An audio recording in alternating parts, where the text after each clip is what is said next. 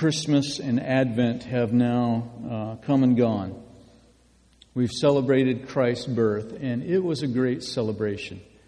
And uh, many of you still um, maybe haven't put away your Christmas decorations. You're just letting that linger, just as we are this morning.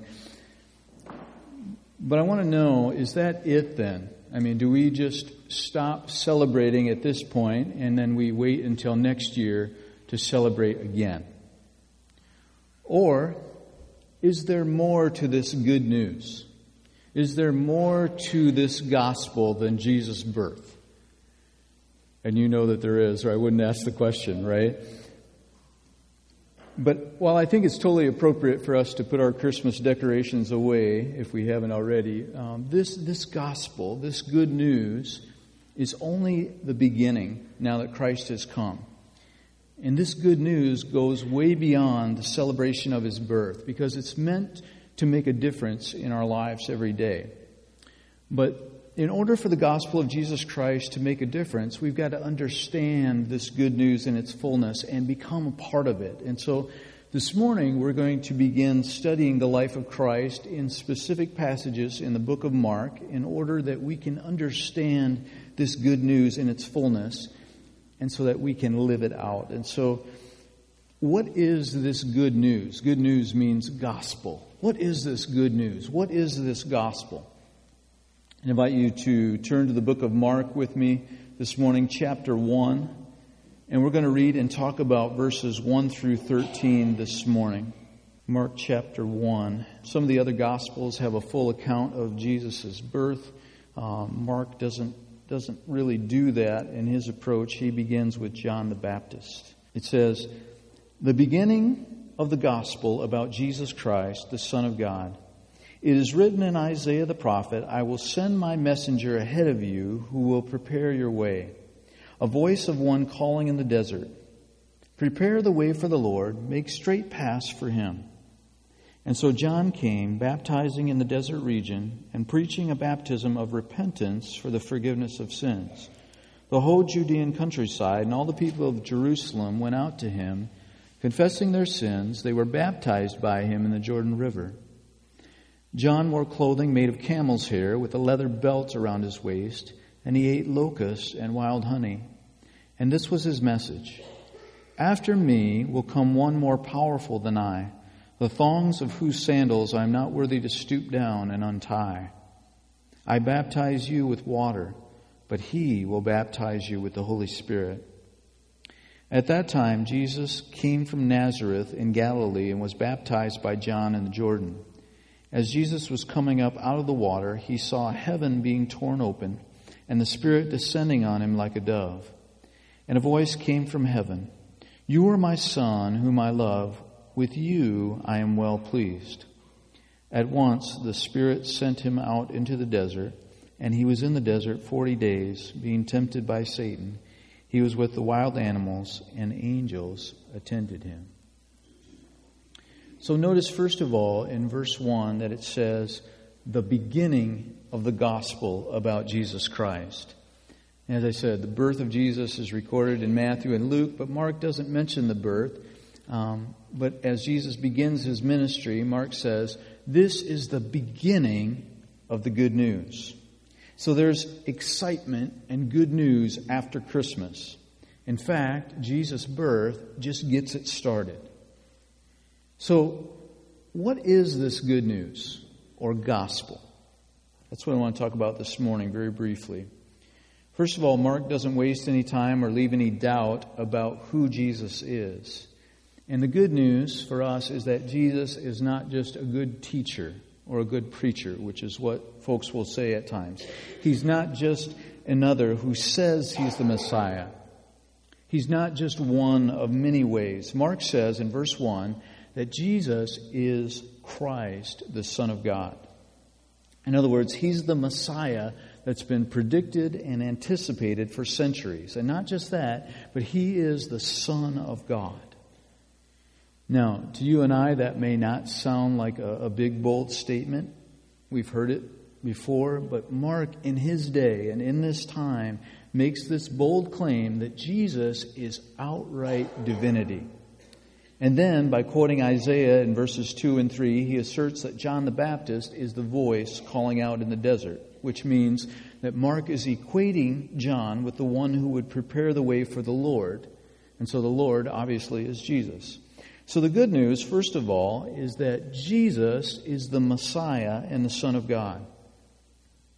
And just as we mentioned last week, he is not only a king, but he is the king the authority and the power of Jesus Christ, which is good news. This baby born in a manger is the king over all. And so, if this good news is to make any difference in my life or in your life, we should receive Jesus not just to forgive our sins, which is important, but as the king over everything. And can we even begin to grasp the fullness of who Jesus is? Can we even express it? Well, I like the attempt that preacher Samuel Lockridge made many years ago. And uh, you will also, as you hear him, notice that he has a different style or delivery of preaching than I do, but I sure appreciate his message and his delivery. And you may have heard this before, and if you have, it's worth hearing again. Listen to Lockridge describe the king. The Bible says, My king is a king of the Jews. He's a king of Israel. He's a king of righteousness. He's a king of the ages. He's a king of heaven. He's a king of glory. He's the king of kings. And he's the Lord of lords. That's my king. I, I wonder, do you know him? My king is a sovereign king. No means of measure can define his limitless love. He's enduringly strong. He's entirely sincere. He's eternally steadfast. He's immortally graceful. He's imperially powerful. He's impartially merciful. Do you know him? He's the greatest phenomenon that has ever crossed the horizon of this world. He's God's Son. He's a sinner's Savior. He's the centerpiece of civilization. He's unparalleled. He's unprecedented. He is the loftiest idea in literature. He's the highest personality in philosophy. He's the fundamental doctrine of true theology. He's the only one qualified to be an all-sufficient Savior. I wonder if you know Him today. He supplies strength for the weak. He's available for the tempted and the tried. He sympathizes and He saves. He strengthens and sustains. He guards and He guides. He heals the sick. He cleanses the lepers. He forgives sinners. He discharges debtors. He delivers the captives. He defends the feeble. He blesses the young. He serves the unfortunate. He regards the aged. He rewards the diligent. And he beautifies the meek. I wonder if you know him. He's the key to knowledge. He's the wellspring of wisdom. He's the doorway of deliverance. He's the pathway of peace. He's the roadway of righteousness. He's the highway of holiness. He's the gateway of glory.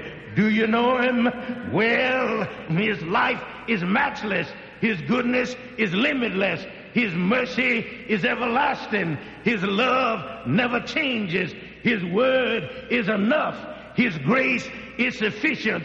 His reign is righteous and his yoke is easy and his burden is light. I wish I could describe him to you. He's indescribable. He's incomprehensible. He's invincible. He's irresistible. You can't get him out of your mind. You can't, you can't get him off of your hands. You can't outlive him and you can't live without him. The Pharisees couldn't stand him, but they found out they couldn't stop him. Pilate couldn't find any fault in him. Herod couldn't kill him. Death couldn't handle him and the grave couldn't hold him. Yeah, that's my king. That's my king. Wow. Sometimes you have to let a brother speak for you. Uh, that's a good start at the description of Jesus and who he is as the King. The good news for us is that Jesus is the King. He's the Messiah. He's the Son of God. And Mark explains this in our text and how John the Baptist came to prepare the way for him. But then the good news keeps coming. Look at verse 9.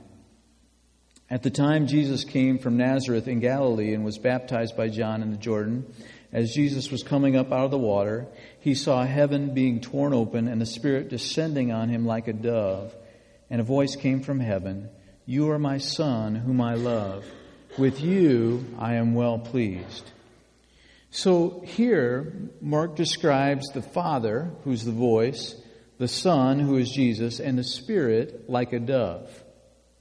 Does that sound familiar to you?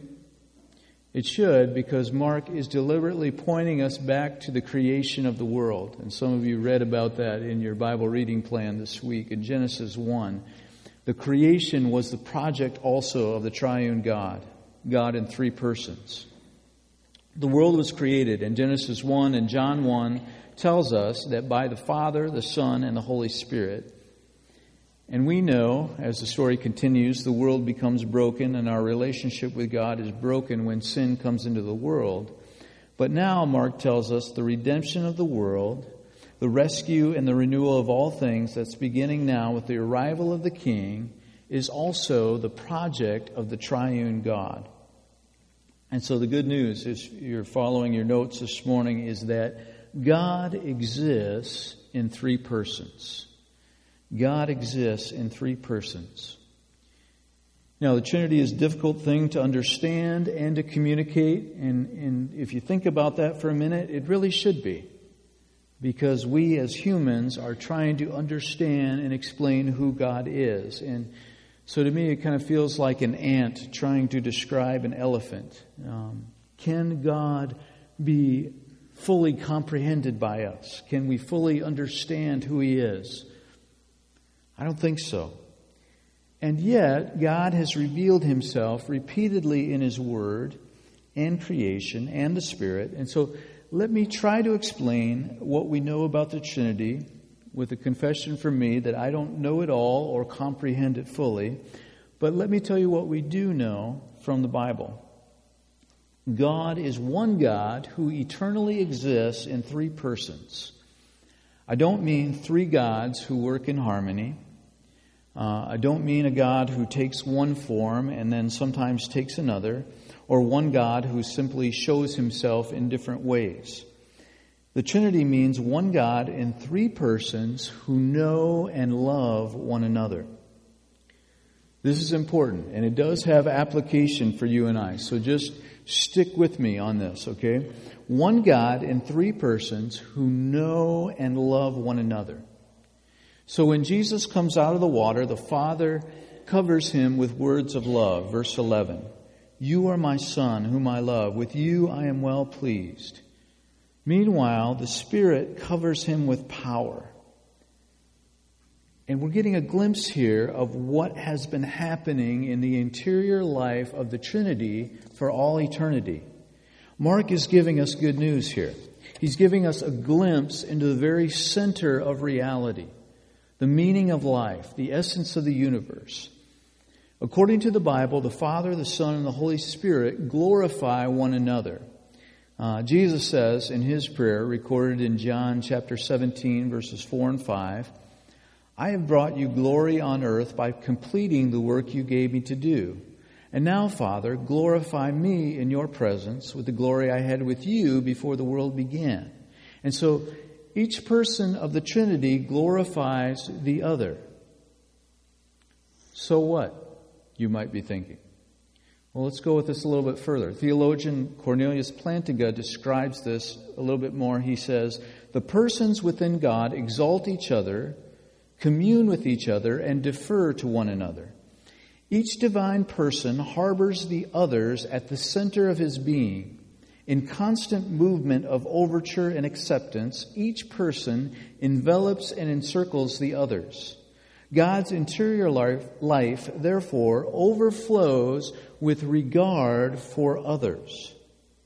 So, thinking about the Trinity, C.S. Lewis says, in Christianity, God is not a static thing, but a, but a dynamic, pulsating activity, a life, almost a kind of drama. Almost, if you will not think me irreverent, Lewis says, a kind of dance. Whoa.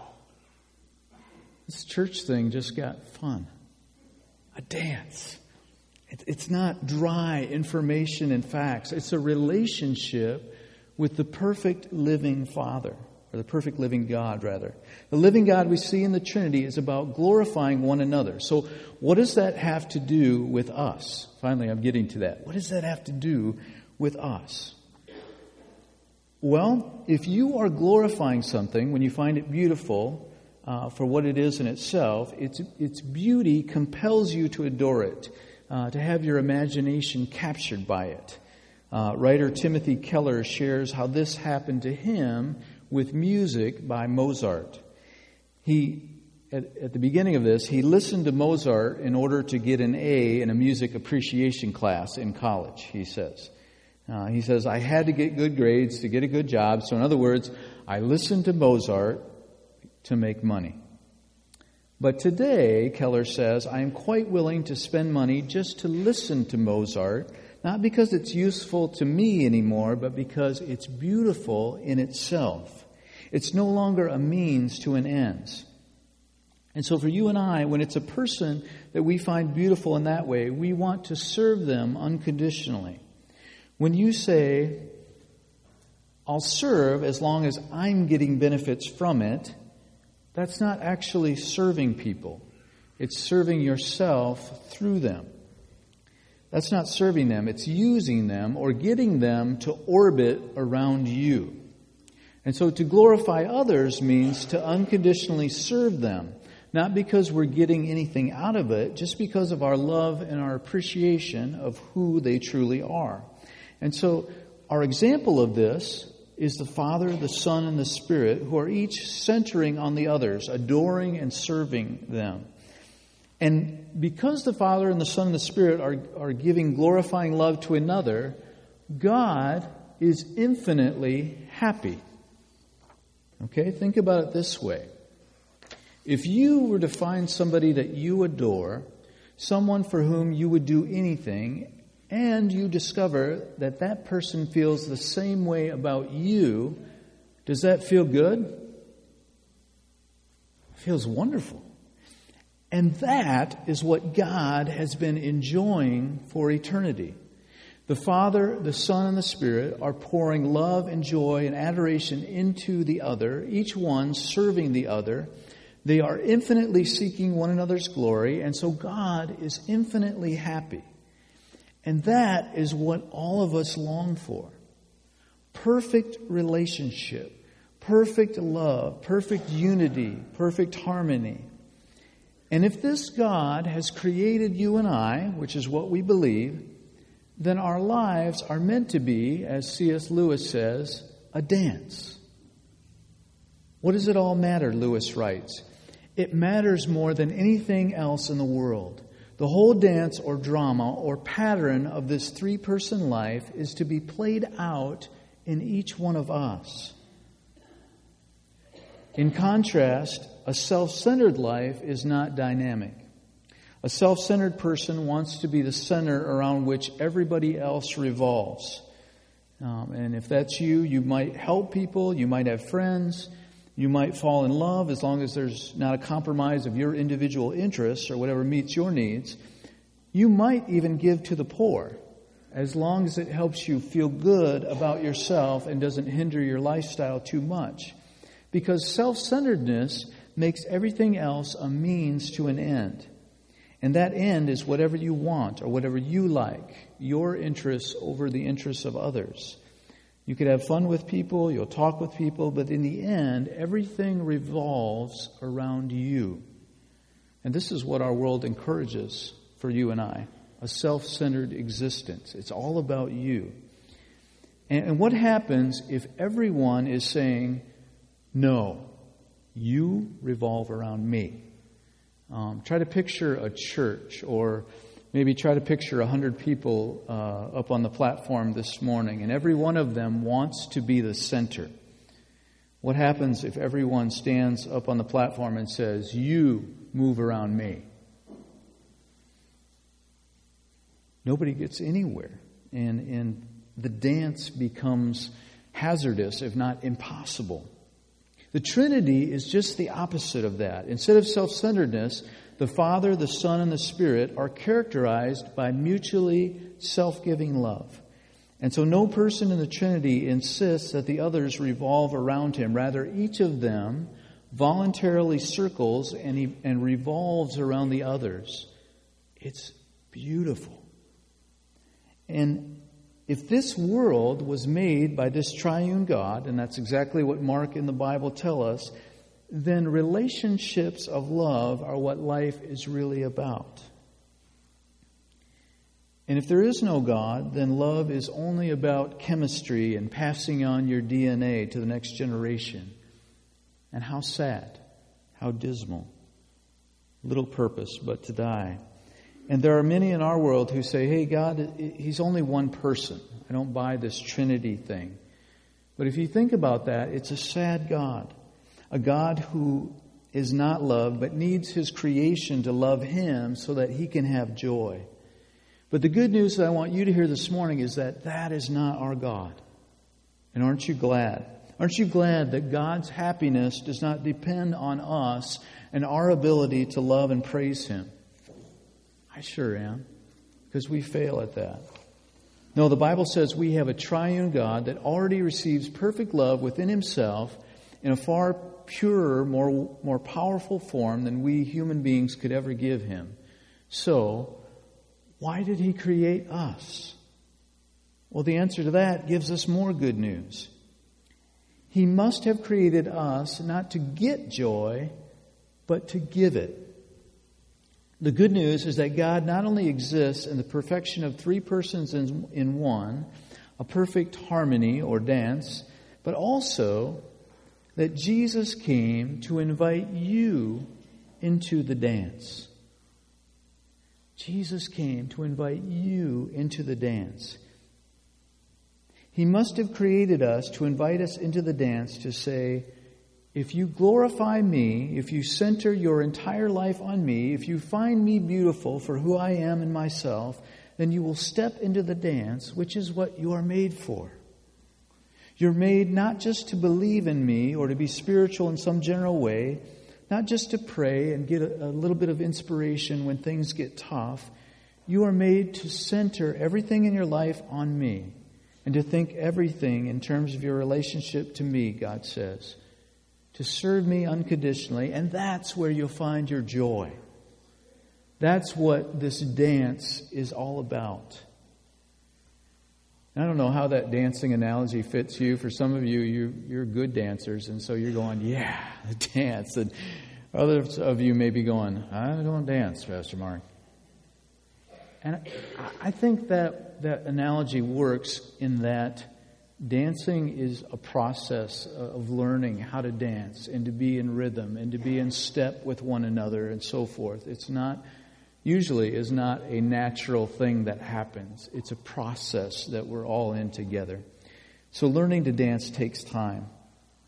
And we should be aware that there is opposition to us joining God in this dance.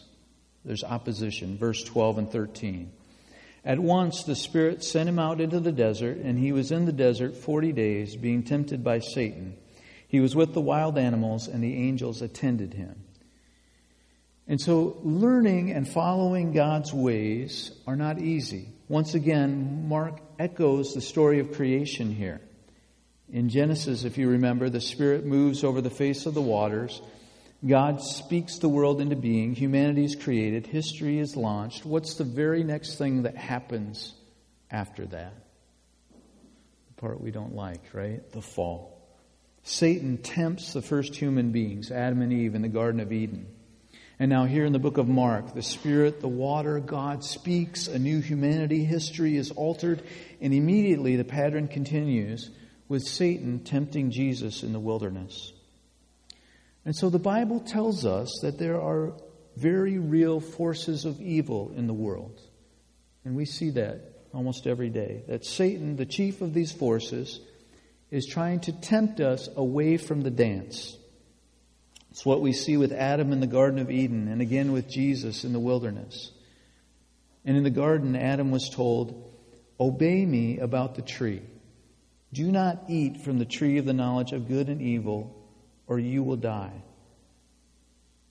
Why was that a temptation? As I said earlier, God created us to revolve around Him, to center our lives on Him. And when God says, don't eat or you'll die, what is our first response? Why? Why, God? And, and, in Genesis, we don't get an explanation. I don't think God gives Adam and Eve an explanation. But they're forced to obey God in what He's doing, um, not knowing the full picture. But when God gives us a command, that's our natural response as well. Why? Why should I do that? What's in it for me? But if we're following God in order to get benefits from Him, then I have to, to press on you a little bit and ask you, is He really your God? Or if that's your mind frame, doesn't He just exist for you? But God was saying, because you love me, don't eat from the tree, just because I say so. Parents, do you ever say that to your kids? Why? Why? And you say, because I said so. And sometimes we just say that because we're tired. but God, I think, leaves it open because He wants His children to trust Him, to love Him, and to follow Him. And so he says, Obey me about the tree and you will live. He doesn't explain why, but we know that Adam didn't. We know that Adam and Eve failed the test, and the whole human race has been failing the same test ever since. And Satan continues to test us. Satan will come along in your life and he'll say, You know, this whole idea of self giving love sounds really good, but if you make yourself totally vulnerable and you revolve around other people, that's not going to work. That doesn't work. That's what he'll say. In effect, the same thing happens to Jesus in the wilderness. Though Mark doesn't tell us what Jesus' temptations are, Matthew's gospel does. Matthew basically says that Satan, in a number of ways, was tempting Jesus to stop revolving around the Father and the Spirit and us, to try to get Jesus to center on himself. Well, those temptations don't work. Um, and it doesn't end in the wilderness. Jesus is attacked by Satan throughout his life, and that attack reaches its end in another garden called Gethsemane. But I think it's easy for you and I to, and I want to close with this thought. You and I can look at Adam and Eve and say, What fools? What fools? Why did they listen to Satan? But when we're honest, we know that Satan's lie is in our own hearts because we're afraid of trusting God. And really, we're afraid of trusting anyone. We focus on ourselves naturally because Satan tells us we should. And that's the way he fights. But God does not leave us defenseless. God said to Jesus, Obey me about the tree. Only this time the tree was a cross, and you will die he said, and Jesus did. The good news or the gospel is that Jesus has gone before you into the heart of a very real battle in order to draw you into relationship with God, to draw you into this beautiful dance. And so live to dance with Him. Trust Him, even when things are tough, even when you don't know why. And sometimes when you're in the deepest part of that battle, you're going to be tempted to think about old number one. You will be. But when you're tempted and you're hurt and weak, I pray that you will hear in the depths of your being the same words that Jesus heard. And that's the Father speaking to you. This is my beloved child whom I love. With you I am well pleased. This is good news. Keep dancing. Keep dancing.